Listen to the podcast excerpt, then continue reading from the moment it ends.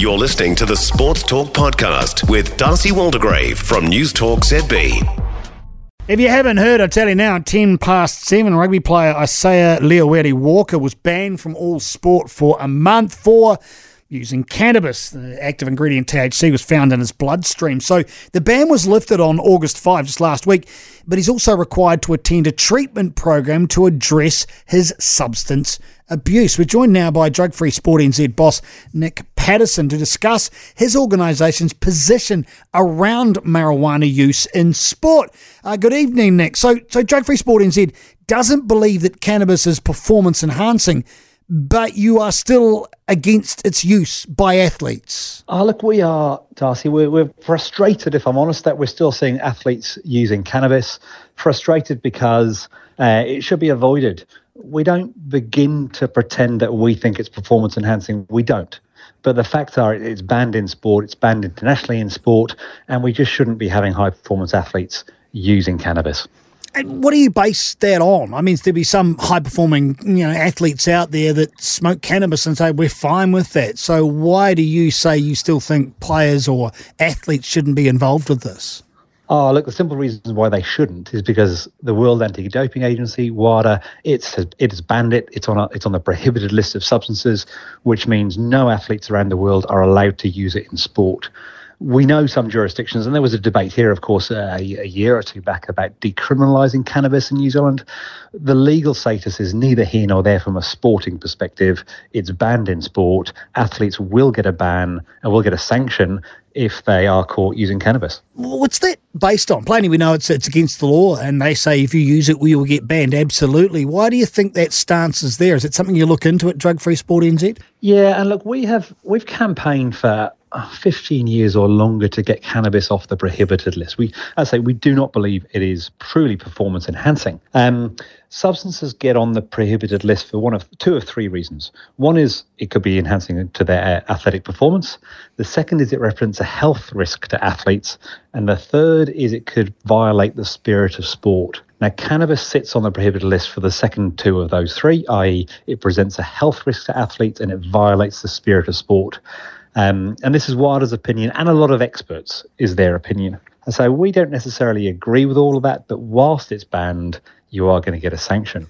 And I would just finally say, look, whilst we say it's not performance enhancing, I'd question whether it equips high performance athletes in the best position to train properly. It may not enhance their performance, but it might affect their ability to train. And I'd caution again, saying, come on, focus on what you're good at, focus on being a top top athlete, um, and do it properly. Okay, so you said that you you've advocated removing it from the prohibited list, but what, what do you base that on from your evidence? Why would you turn around to the rest of the world and go, hold on, we think you've got this one wrong? Hey, look, there's been a whole bunch of research done by uh, scientists and medics um, including, so, and we've got support from High Performance Sport um, to say that it's not performance enhancing in sport. We're not alone in campaigning to get it off the prohibited list. You may recall last year, um, Sha'Carri Richardson, the US, or the year before, sorry, the US 100 meter runner, qualified for the Tokyo Olympic Games and then was banned again for a very short period of time because she was had a positive return for cannabis. She missed going to Tokyo. Now, we don't, again, don't think her performance was enhanced by using cannabis, but the impact on her was significant. And the US then asked WADA to do a review, hopefully to get cannabis taken off the prohibited list. That hasn't happened yet that doesn't mean we won't stop asking for it, but in the meantime, I say our strong advice to athletes is just stay away from it. We've got the CEO of Drug Free Sport NZ, Nick Paterson, joining us on the program. You like the athlete centred approach as you've described it. So the sanction, you're quite happy with that. It's a month now. He's got to go through a program to deal with this habit, if you will and this is the key bit. We're looking to support the athletes. We're looking to protect the athletes. Now, if the athlete is using it for whatever reason, we'd like them to get some proper advice. We'd like them to get some proper support to stop using it. Now, some athletes it might be a casual use. Some some athletes it might be an addiction. But either way, let's give them some support to put them in the best position they can be. It's not about catching athletes and sanctioning them. Here, really strongly, it's about supporting them.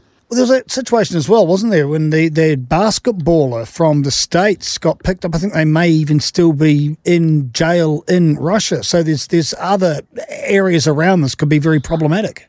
Oh, of course, and then we, we quickly delve into the criminal status um, of cannabis in different jurisdictions in the, across the world. And as I say, that's down for governments and law enforcement and justice departments to work out where it sits on the criminality.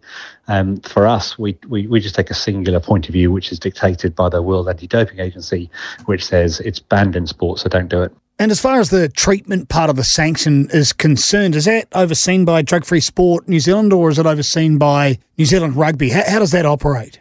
Hey, we, we work really closely with New Zealand Rugby and where we can, the Rugby Players Association. And everyone is, is very supportive of each other.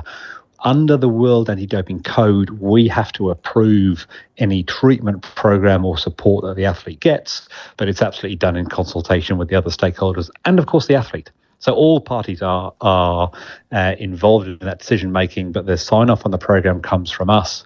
Albeit the decision around sanction comes from the Sports Tribunal of New Zealand. And if people want to find out more about the ins and outs and ups and downs and legalities and not around uh, drugs in sport, drugfreesport.org.nz is where you'll find it all. CEO Nick Paterson, thanks so much for your time.